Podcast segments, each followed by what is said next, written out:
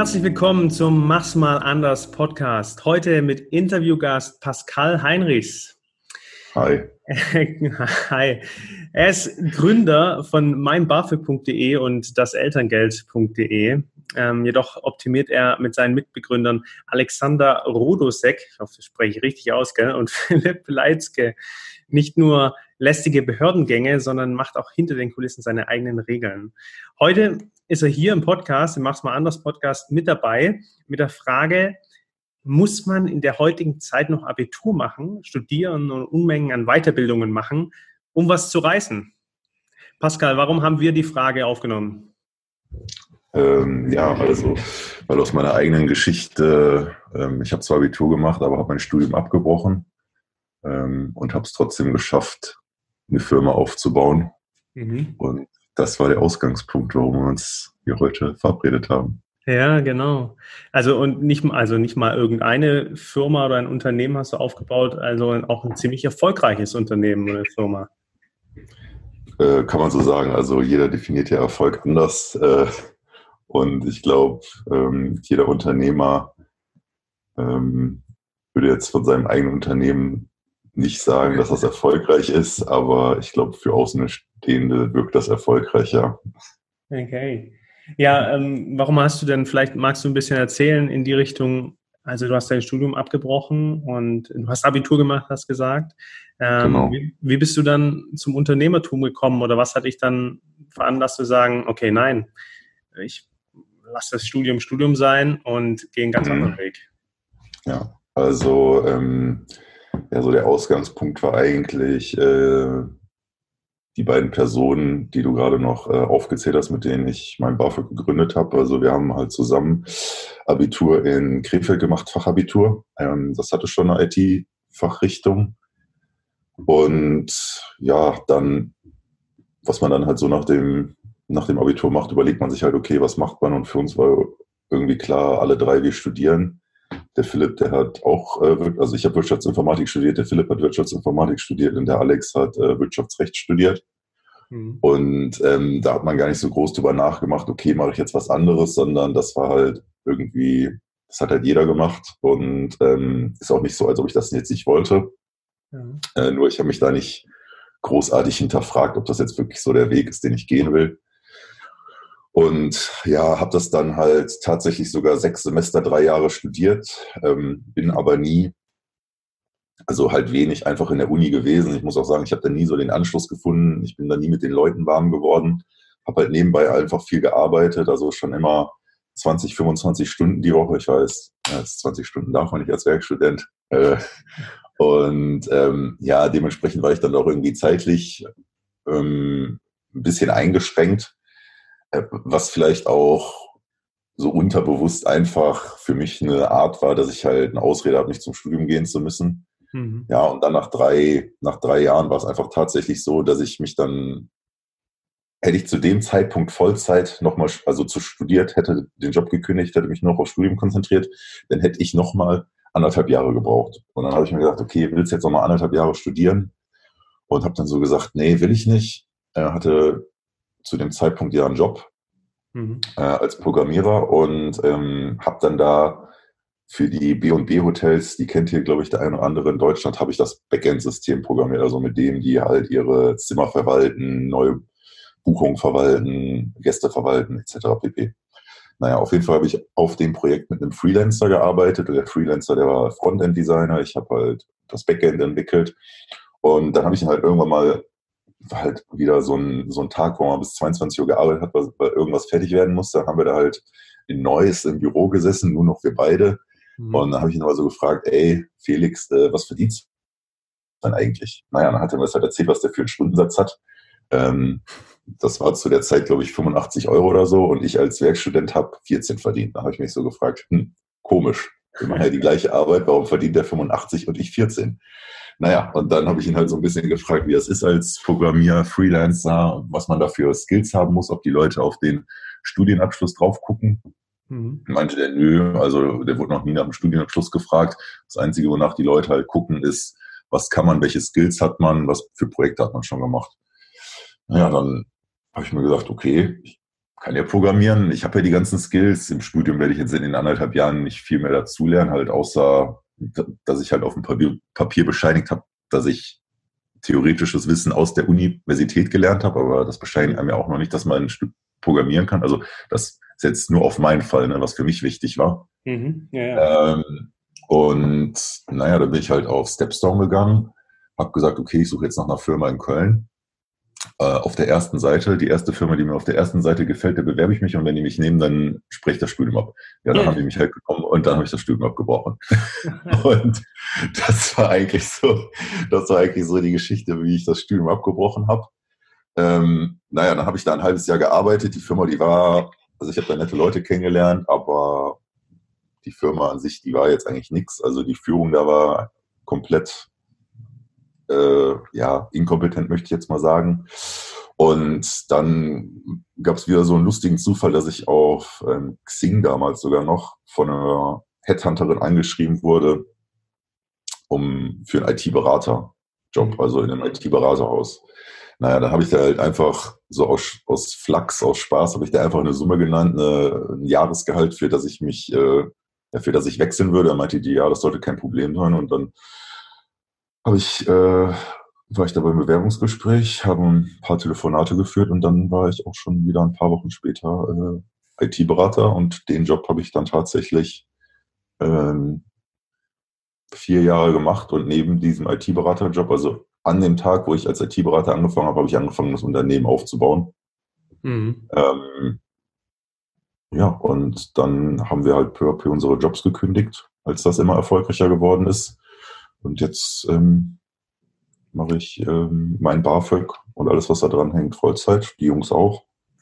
Ähm, und das ist quasi so die Geschichte vom Studium oder vom Studienabbrecher zum Unternehmer. Zum Millionär. ähm, ja, du, du sagst vor allem, also du, du hast äh, so ein bisschen Glücksspiel betrieben, beziehungsweise es ist irgendwie zu dir gefallen. Du, durch Zufall wurdest du einen Xing angeschrieben, da hast du dann äh, ja einen Betrag, der dir ganz gut gefallen hat, so in die Richtung, so ein wenig ja, aus der Hüfte geschossen gesagt und dann war das genau. kein Problem, hast vier Jahre gearbeitet. Ähm, also zum einen war das dann eher so glücklich und reinstolpern in das, was dich jetzt so, ich sag mal, erfolgreich macht. Mhm. Ähm, und wie viel hatten auch oder wie viel Anteil hatten dann doch diese drei Jahre Studium, auch wenn du es eben nicht auf dem Papier besteinigt hattest? Ja, also ich glaube, dass man nennt es ja auch das Glück des Tüchtigen.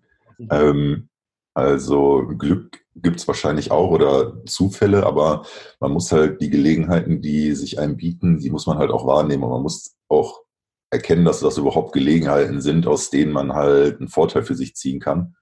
Und wenn man da kein Auge für hat, oder das kann man ja lernen, oder es ist dann auch Erfahrung nach der Zeit, da wird man merken, dass man immer mehr und mehr solche Gelegenheiten erkennt und äh, ja, diese Gelegenheiten, ähm, die muss man dann halt auch wahrnehmen, ne? weil ähm, wenn man es nicht erkennt, dann kann man im Nachhinein auch nicht sagen, okay, da hat mir vielleicht ein glücklicher Zufall geholfen. Ähm, also das ist bestimmt ein kleiner Prozentteil. Mhm. Der, der größte Prozentteil ist meiner Meinung trotzdem, dass man halt einfach davor viel gearbeitet hat oder viel Zeit da rein investiert hat, weil hätte ich die ganze Zeit nicht davor als Programmierer gearbeitet. Ich meine, ich mache jetzt schon seit, seit ich 16 bin, ich bin, ich bin jetzt 27, mhm. ähm, programmiere ich. Ähm, und hätte ich das nicht gemacht, dann hätte mich ja auch nicht die ähm, Headhunterin angeschrieben, dann hätte ich auch nicht ähm, einfach mit einer Bewerbung einen Job als Programmierer bekommen. Mhm. Ähm, genau, also ein bisschen Glück spielt da rein. Mhm. Davor ist halt einfach viel harte Arbeit, genau. Und wegen dem Studium, ähm, ich muss sagen, ähm, das Studium an sich, der ganze praktische Teil, also zum Beispiel das Programmieren, die Softwareentwicklung, ähm, da habe ich auf jeden Fall die ein oder anderen Sachen gelernt. Dazu muss man halt sagen, an der Universität oder Fachhochschule ist es halt alles theoretisch. Ne? Also man lernt halt nicht, wie das praktisch geht. Natürlich lernt man so ein paar Konzepte kennen. Das ist auch in anderen Studiengängen so. Oder sagen wir mal, außer beim Medizin- und Jurastudium gibt es fast kein Studium, wo man nach der Universität sofort in den Job geht und schon ein Skillset für sich aufgebaut hat, mhm. das man direkt für den Job nutzen kann. Mhm. Ähm, sonst ist das, was man im Studium halt beigebracht bekommt, halt einfach das theoretische Wissen. Und Theorie ruft man in, in der Praxis eigentlich nur ab, wenn irgendwas nicht funktioniert. Mhm. Solange, solange Sachen halt funktionieren und man einfach so quasi so durch seine Arbeit quasi so einen guten Flow hat. Jeder kennt das, der schon mal irgendwo dran gearbeitet hat, sich gedacht hat, okay, läuft richtig geil oder ich komme richtig gut voran. Das ist nicht die Theorie, die man zu dem Zeitpunkt abruft, sondern immer die Praxiserfahrung. Mhm. Und wenn dann irgendwann was nicht funktioniert, dann kann man wieder auf sein theoretisches Wissen zurückgreifen und gucken, okay, wie kann ich jetzt die oder die Problemstellung lösen? Mhm. Und ähm, deswegen ist es gut, wenn man theoretisches Wissen hat. Ähm, kommt, glaube ich, auch auf den Job an. Also jetzt, ich würde jemanden, der Rechtsanwalt werden möchte, würde ich jetzt nicht empfehlen, das Studium abzubrechen. Aber ähm, ja, bei den anderen, genau, genau, richtig. Aber zum Beispiel jetzt bei so wirtschaftlichen BWL-Berufen oder sowas, ist das heutzutage auch kein Muss mehr. Also wenn man, wenn man heutzutage in die, in die Jobbeschreibung von den, von den Arbeitgebern reinguckt, die haben das auch erkannt. Hm. Okay. Was mich interessieren würde, ist, ähm, wie finde ich denn, also du hast gesagt, Glück des Tüchtigen, du hast seit, seit du 16 mhm. programmiert, also wie finde ich denn zum einen äh, das, wo ich jetzt quasi schon immer eigentlich gerne mache und verfolge so sehr, dass ein Headhunter auf mich zukommt und ähm, wie schaffe ich es denn, Gelegenheiten zu erkennen oder worauf muss ich denn da achten? Mhm. Ähm, also jetzt wieder, ich kann wieder nur so aus meiner persönlichen Erfahrung reden. Ja, auf jeden Fall, gerne ja. Ähm, also zur Programmierung bin ich eigentlich gekommen, weil ich halt früher mal viel gezockt habe. Ähm, ist auch bei den, die, die meisten Programmierer, die ich kenne in meinem Alter, die sind da alle zugekommen, weil die halt einfach alle immer den ganzen Tag vom PC gegangen haben und irgendwie gezockt haben. Mhm. Ähm, ja, und ich glaube, ich habe schon Computerspiele gespielt, da war ich zehn oder sowas oder ach, sogar noch früher. Ich habe sogar noch Anno gespielt, falls das jemand kennt, also so aus den 90ern. Ähm, das erste Anno, das hatte mein Vater. Und da war ich, glaube ich, irgendwie sechs Jahre alt oder sowas. Und dann habe ich mal mich an den Computer verirrt und habe das gespielt und so, also jetzt natürlich nicht mit sechs Jahren jetzt nicht komplett weggesuchtet, aber halt, ich habe schon mal gesehen. Und ähm, dann so mit zehn oder elf habe ich, glaube ich, dann meinen eigenen, meinen, meinen ersten eigenen Computer gekriegt oder was noch? Ist egal, auf jeden Fall, da hatte ich, äh, hatten wir dann so einen richtigen Computer. Mhm. Und da habe ich dann halt angefangen zu spielen, halt dann mehr so online, Online-Flash-Game-Spiele wie Tanks oder sowas, was es damals gab. Mhm. Ähm, naja, auf jeden Fall äh, habe ich halt einfach viel Zeit meines Lebens vom Computer verbracht und ich fand das halt immer, also das war jetzt nicht ich fand das nicht langweilig, sondern fand das immer spannend und sowas. Und dann will man halt immer mehr und mehr dahinter verstehen, ja, wie funktioniert das denn eigentlich? Wie funktioniert so ein Computer? Wie ist so ein Computer aufgebaut? Dann habe ich irgendwann angefangen, an Computern rumzuschrauben. Ähm, dann habe ich mich, da gab, damals gab es ja schon das Internet, äh, damals habe ich mich dann informiert, okay, was ist Hardware? Wie ist zum Beispiel, was ist ein Motherboard? Was ist ein CPU? Was sind RAM? Mhm. Ähm, wie funktioniert das alles? Ähm, ja, und nachdem ich das habe ich halt einfach so, also es war halt so intrinsisch eigene Motivation. Ich weiß gar nicht, woher das kommt. Und ja, je älter ich dann wurde, habe ich mich dann halt auch dafür äh, interessiert, mhm. wie sind denn eigentlich so Programme aufgebaut oder geschrieben und habe dann angefangen, ich habe mich halt damals immer sehr stark so für Webseiten und sowas interessiert und habe dann halt angefangen mit HTML, CSS. HTML, CSS ist keine Programmiersprache, aber ähm, quasi der, der Grundstein, auf dem so alles aufbaut. Mhm. Und genau, habe dann einfach mal damit angefangen, habe mir das so beigebracht, habe dann dieses Fachabitur gewählt, wo man Programmierung lernt. Und ich muss eigentlich sagen, seit ich, glaube ich, 14 bin oder sowas, war mir eigentlich klar, okay, ich möchte irgendwie was in die Richtung machen. Ne? Mhm. Und wie hast du dann diese Gelegenheiten erkannt? Ja. Ähm, ja, gute Frage. Also, ich glaube, viel durch Beobachtung. Mhm. Dass man und viel durch Fragen von anderen. Also wenn man irgendwie in eine Position möchte oder dahin kommen möchte, wo schon jemand anders ist, dann ist, glaube ich, die beste Methode, den einfach mal zu fragen, okay, wie bist du da hingekommen, was hast du gemacht? Mhm. Ähm, und ich denke, dadurch habe ich, glaube ich, so, so viel so ein Wissen darüber aufgebaut, okay, wie, also über so Lebenswege von jemand anders. Das ist auch heute immer noch so, dass ich mich wenn ich mich mit jemandem unterhalte oder ich trinke mit jemandem Bier und ich kenne ihn nicht oder lerne jemanden neu kennen, mhm. dann ist, ist, eigentlich 90 Prozent der Zeit frage ich den eigentlich aus, okay, was macht der so, wo kommt er her, äh, für was interessiert der sich, einfach weil, weil mich das wirklich interessiert. Ich habe eigentlich gar kein Interesse, über mich selber zu reden. Ähm, die meisten Leute, mit denen ich rede, äh, habe ich dann im Nachhinein erfahren, die wissen auch gar nicht, was ich mache, weil ich eigentlich gar, nicht, gar nichts über mich erzählt habe, sondern immer nur die Leute halt ausfrage, ähm, ja, wo die so herkommen. Und natürlich ist das dann bei interessanten Persönlichkeiten ist das natürlich noch einfacher. Ja. Ähm, genau, und ich glaube, daher kommt das so, dass ich dann, Aus der dass man dann solche, ja, genau, dass man solche Gelegenheiten dann besser erkennt, weil man schon von jemand anders weiß, dass das überhaupt eine Gelegenheit ist. So. Mhm. Und dann, wenn man selber diese Gelegenheiten dann, ja, wie soll ich sagen, selber öfter selber wahrgenommen hat, mhm. ähm, dann entwickelt man da einfach ein Gespür für. Aber ich habe da jetzt kein Buch gelesen oder so, sondern ähm, ja, ich sag mal aus so einer Intuition mhm. entwickelt sich dann Skill und das sehe ich jetzt halt heute, heutzutage bei der Arbeit als, wenn man Unternehmen hat, ist das, denke ich, so sogar ein sehr wichtiger Skill. Ähm, zum Beispiel für Kooperationen oder wenn man, wenn man ähm, sich mit jemandem auf einer Messe connectet oder jemanden kennenlernt, mhm.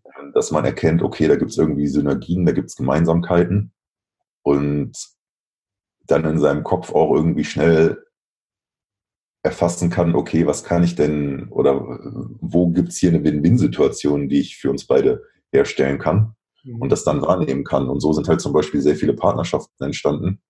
Ähm, und auch Kooperationen oder Deals, äh, die halt vorher einfach da nicht zustande gekommen wären. Das heißt, du hast dir da auch irgendwo die richtigen Fragen gestellt dann in diesen Momenten, oder? Also wenn du sagst jetzt Kooperation oder Win-Win-Situation, dann hast du ja auch dahingehend auch verschiedene Fragestellungen gestellt und hast eben nicht nur Neugierde nachgefragt, das war schon klar auch, aber machst dir danach Gedanken, okay, wie kann das dann auch was bringen? Ja, genau, richtig. Also ich glaube fest daran, dass für, für beide Seiten immer so eine Win-Win-Situation entstehen muss, wenn man ähm, zusammenarbeiten möchte oder wenn man von dem anderen was möchte. Mhm. Dann kann das nicht einfach nur stumpf so sein, okay, ich gewinne jetzt was und der andere bekommt nichts oder verliert sogar noch was, mhm. ähm, sondern man muss sich überlegen, okay, was kann ich denn, was hat der andere für einen Mehrwert oder was kann ich dem anderen geben, was der jetzt noch nicht hatte? Mhm. Und was ist dann der Vorteil, den ich dabei für mich rausziehen kann? So, vielleicht mal ein Praxisbeispiel ist, ähm, wir arbeiten mit einem großen Bankhaus zusammen ähm, und die haben einen Studienkredit, den gab es bisher immer nur offline. Mhm. Den konnte man immer nur bei seiner Hausbank beantragen. Naja, und als wir dann mit BAföG angefangen haben, haben das angefangen zu entwickeln, gibt es halt bei uns ein Problem. Wenn der, also wir haben bei uns auch einen BAföG-Rechner drin, da sieht er dann, wie viel Euro BAföG der bekommt. Und wenn wir dem ausgerechnet haben, ey, du bekommst kein BAföG, weil deine Eltern zum Beispiel zu viel verdienen, dann steht er da und weiß dann erstmal nicht weiter und wir können ihm dann auch keine Alternative anbieten. Also der Kunde ist dann erstmal weg, ist doof für uns, weil wir verdienen an dem Kunden kein Geld mehr, ist doof für den Kunden, weil der weiß, der bekommt kein BAföG, aber wir können ihm auch keine Alternative aufzeigen. Naja, dann gibt's jetzt diesen Studienkredit von der Bank, den man bisher nur offline beantragen kann. Ähm, und was ich dann einfach gemacht habe, ich bin auf die Webseite von diesem Bankhaus gegangen, habe in das Kontaktformular reingeschrieben, hallo, wir sind die, wir machen das, äh, wir würden gerne das von euch online anbieten und digitalisieren. Mhm. Naja, und dann äh, denkt man jetzt nicht bei einem Unternehmen, was keine Ahnung, äh, Milliarden oder Billionen, äh, Billionen wahrscheinlich nicht, aber Milliarden verwaltet, dass die einem dann zurückschreiben, hat dann auch einen Monat gedauert, aber dann haben die tatsächlich zurückgeschrieben und gesagt, ja, hier, äh, wir wollen uns mal mit euch treffen. Aha. Und ähm, ja, daraus ist jetzt diese Zusammenarbeit entstanden, die jetzt über fast zweieinhalb Jahre geht. Und dieses Produkt wird wahrscheinlich, also dieser Studienkredit wird wahrscheinlich dieses Jahr dann bei uns äh, das erste Mal digital zu haben sein. Ähm, überhaupt in Deutschland. Und der Vorteil für das Bankhaus ist natürlich einfach, die haben jetzt ihren Vertriebsweg, Vertriebsweg digitalisiert. Das hatten die vorher noch nicht bei mhm. keinem ihrer Produkte. Das gab es immer nur offline. Äh, für uns der Vorteil ist, wir können dem Kunden eine Alternative aufzeigen und verdienen natürlich auch äh, eine Provision, weil wir diesen Studienkredit vermitteln. Und der Studierende, der Vorteil ist, ähm, dass der, wenn er kein BAföG bekommt, halt immer noch als Alternative, wenn er möchte, auf diesen Studienkredit zurückgreifen kann. Und das ist dann halt Win-Win-Win-Win-Situation. Mhm. Und ähm, genau so ergeben sich dann halt einfach Gelegenheiten. Ne? Und hätte ich zum Beispiel nicht gewusst, dass es diesen Studienkredit gibt, hätte ich mir nicht gedacht, okay, der müsste mal digitalisiert werden. Mhm. Wäre das auch nicht zustande gekommen. Ne? Okay. Hey, das sind super spannende Erkenntnisse, die du da hast und ich könnte mir da sicher noch mal weiterreden. Ähm, ich würde es gerne so ein bisschen zusammenfassen, was wir bisher gesprochen haben, yes. auch so, weil wir ja in einem Umsetzungspodcast sind, so zwei, drei ja. Learnings rausziehen. Ähm, ähm, und ich habe gehört, vor allem, du, du ergänzt mich gerne oder stimmst mir nochmal zu in der Hinsicht, wenn ich das hier nochmal zusammenfasse, ist zum einen, dass du das spielerisch äh, so gemacht hast. Es war so ein spielerisches Lernen durch das Zocken damals und hast dich dadurch in so eine Materie reingefuchst, wo du gemerkt hast, hey, das war irgendwie total cool, dieses Programmieren. Äh, da bist du so reingekommen, weil du eben Spaß dran hattest. Und äh, das ist so auch der erste Punkt, so diese Neugierde, nicht nur in dem Doing, sondern auch ähm, an den Menschen, die dir gegenüber sitzen. Das hat dir immer sehr oder hat dir auf deinem Weg sehr viel gebracht. Und, genau.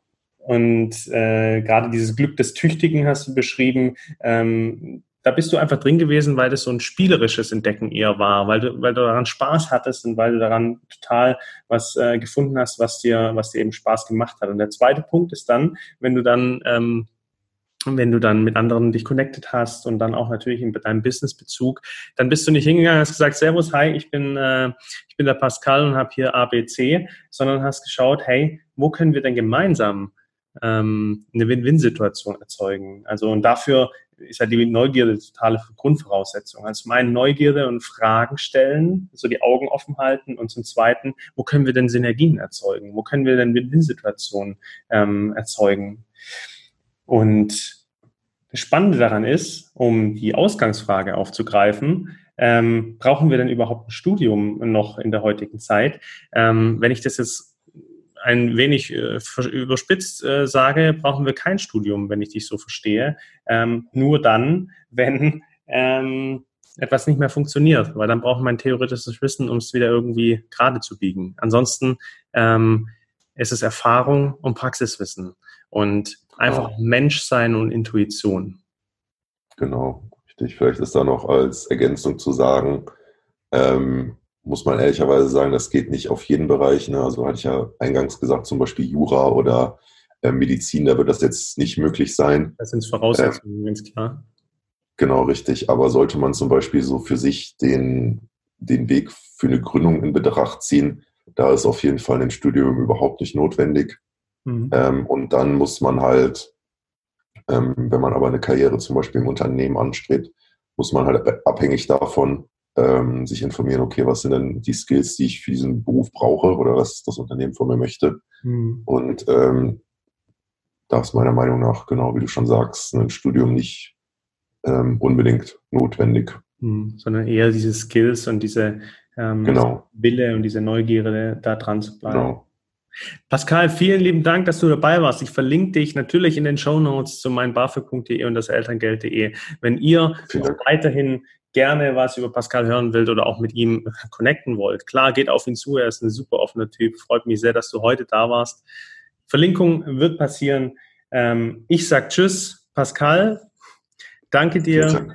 Und ähm, give it a try. Peace and out.